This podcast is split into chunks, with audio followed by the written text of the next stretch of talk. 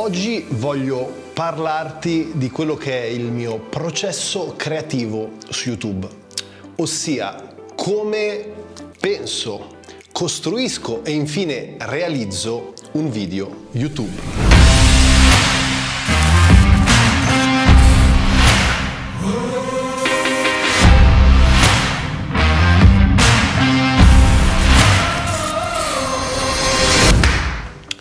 Ciao ragazzi, ciao a tutti e bentornati in un nuovissimo video.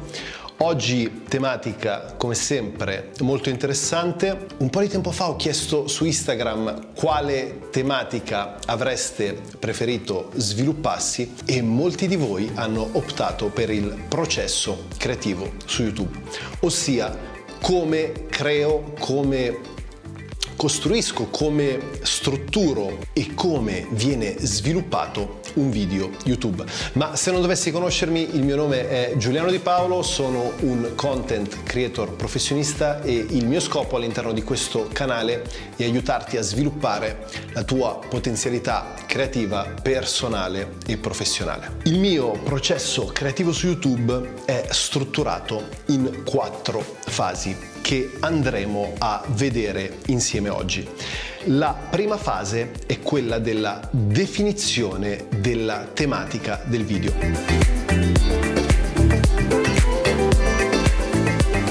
Attenzione, tantissimi eh, creator, youtuber o aspiranti creatori di contenuti si siedono, accendono la camera e iniziano a registrare senza un senso, senza una struttura, senza uno studio a priori.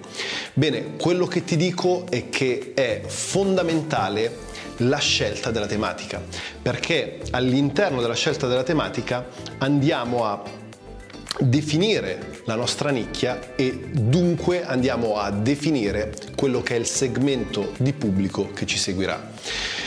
Ora, è vero che ad esempio potresti essere un fotografo, un filmmaker, un nomade digitale, un creator, un travel vlogger, però è altrettanto vero che le tematiche che potresti trattare sono tantissime. Quindi il processo che io seguo è quello di andare a definire il tema in base alle keyword. Che cosa significa questo? Se voglio pensare ad un video sul nomadismo digitale, utilizzo diverse opzioni.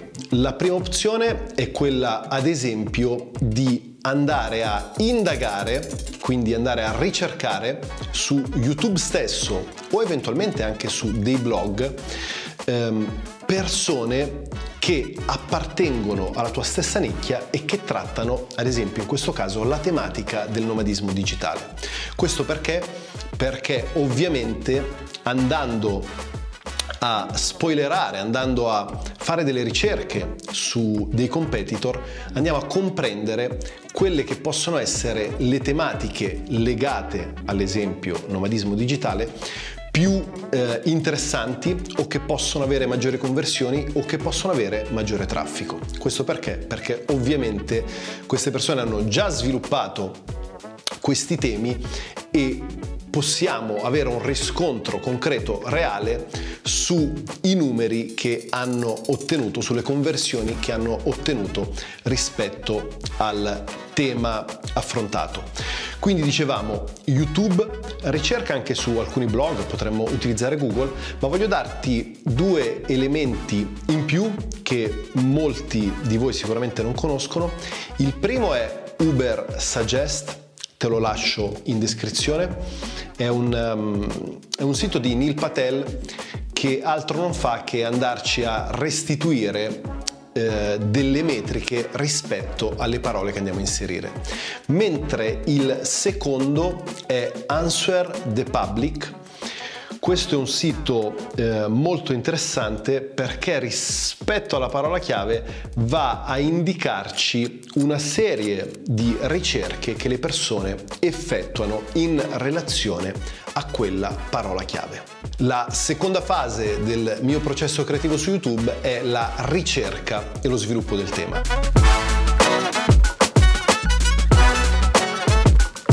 Abbiamo detto definiamo quale sia il tema da affrontare, quindi L'esempio era quello del nomadismo digitale, ehm, 5 pro e contro sul nomadismo digitale. Perfetto, abbiamo definito il tema, ora dobbiamo ricercare e sviluppare l'idea.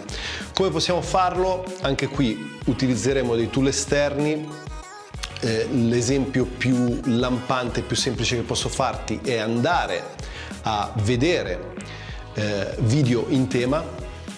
Potrebbe essere leggermente rischioso perché eh, potremmo andare a copiare o ricalcare quello che altre persone hanno detto, però è altrettanto vero che se lo prendiamo solo come riferimento per studio può essere eh, assolutamente importante.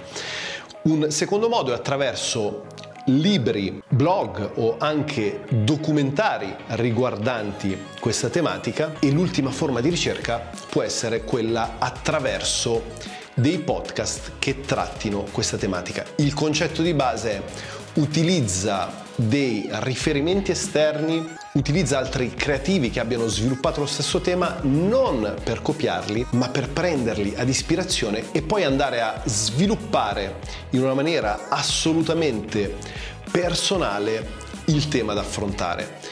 La fase di ricerca e sviluppo è fondamentale perché è vero che se imbrocchi, se indovini la tematica e fai anche una copertina, come dire, avvincente, coinvolgente, ma le persone cliccano all'interno del video e guardando il video non trovano interessante il tuo modo di sviluppare il tema, questo potrebbe avvenire perché c'è stata una scarsa ricerca, uno scarso studio nell'affrontare la tematica. Se stai traendo valore dal video, mi raccomando iscriviti al canale, mettimi un bel like e ti ricordo che è stato pubblicato da pochissimo il mio nuovissimo corso Content Creator Pro che va a indicarti e semplificarti il tuo percorso come creativo digitale, come content creator. Quindi ti lascio un link in descrizione se fossi interessato per approfondire la cosa. Terza fase, Just Press Record, ossia registrazione. Abbiamo definito la tematica, l'abbiamo studiata, strutturata e sviluppata, ora è tempo di registrare. Quindi voglio darti due brevissime indicazioni sulla strumentazione che potresti utilizzare. Io in questo momento sto utilizzando una Sony A7C con un bellissimo Sony 35 mm 1.8 e per questo che si può ottenere una splendida profondità di campo e per l'audio sto utilizzando un Rode wireless. Ora, è necessario avere una strumentazione da 2000 passa euro per registrare un video YouTube? Assolutamente no. Potresti tranquillamente utilizzare un tripod e un iPhone eh, l'audio è importante, quindi ti suggerisco di investire in un buon microfono questo costa intorno ai 180 euro ed è qualcosa di straordinario, più avanti ci farò una review quindi te ne parlerò in modo più approfondito, però potresti utilizzare un microfono magari non costoso, ti lascio in descrizione delle opzioni, delle alternative, considera che con 25-50 euro te la cavi. Il concetto di base è che oggi per ciò che concerne la strumentazione e la tecnologia non hai scuse. Non hai scuse significa che tutti noi abbiamo uno smartphone, tira fuori il tuo smartphone e inizi a registrare. Però mi raccomando, tieni in considerazione i primi due punti perché sono fondamentali se vuoi elevare la qualità dei tuoi contenuti. Quarto e ultimo punto del mio processo creativo su YouTube è la post-produzione e l'editing. Allora, qui dobbiamo considerare primo di avere un buon programma di editing, di post produzione. Io lavoro sul mio MacBook Air M1 con Final Cut Pro X che è un software straordinario, però potresti usare DaVinci Resolve, potresti usare Premiere Pro, potresti usare anche iMovie, non ha importanza, l'importante è che tu conosca il più possibile il tuo programma. Ovviamente programmi professionali ti consentono di ottimizzare i tuoi risultati e soprattutto di performare in modo più veloce, più rapido e di ottenere anche una qualità superiore, però anche qui se abbiamo delle buone competenze possiamo editare un video magari anche direttamente dallo smartphone. E un secondo suggerimento che voglio darti invece riguardo alla post-produzione è che in video, diciamo, ispirazionali educativi come questo, eh, un video dove c'è solo una talking person, quindi c'è solo una persona che parla a mezzo busto davanti a una camera, per renderlo più interessante potresti utilizzare dei b-roll. Puoi utilizzare dei b-roll di stock footage, anche qui magari ti lascio in descrizione una serie di eh, siti dove puoi scaricare gratuitamente o non gratuitamente eh, stock footage che altro non è che b-roll per utilizzo commerciale che non vadano a rivendicare il eh, copyright sui tuoi video oppure potresti fare come faccio io, potresti girarli tu. Il concetto base è mantieni alta l'attenzione dello spettatore. Per mantenere alta l'attenzione dello spettatore devi avere un buono storytelling e ci sono due forme di storytelling.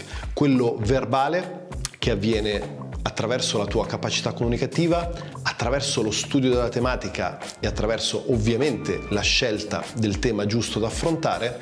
E poi c'è invece la comunicazione non verbale che è quella visiva che la ottieni o utilizzando una buona strumentazione o sapendo utilizzare una strumentazione magari non professionale e aggiungendo dei b-roll, quindi delle scene secondarie rispetto per l'appunto alla talking person, quindi alla persona che parla di fronte alla camera, per dare un maggior coinvolgimento emotivo, visivo, percettivo al tuo spettatore. Ok ragazzi, anche per oggi è tutto, spero che tu abbia tratto tantissimo valore dal video, ti ricordo che il mio nuovo corso Content Creator Pro è stato pubblicato da poco, è interessantissimo è tra l'altro anche ad un costo estremamente accessibile, vado ad affrontare tutte le tematiche eh, riguardo la content creation per velocizzare il tuo percorso professionale, quindi per spostare quello che è un sogno e trasformarlo magari in una realtà concreta, in un lavoro, in una professione. Noi come sempre ci rivediamo nei prossimi giorni, io ti mando un fortissimo abbraccio.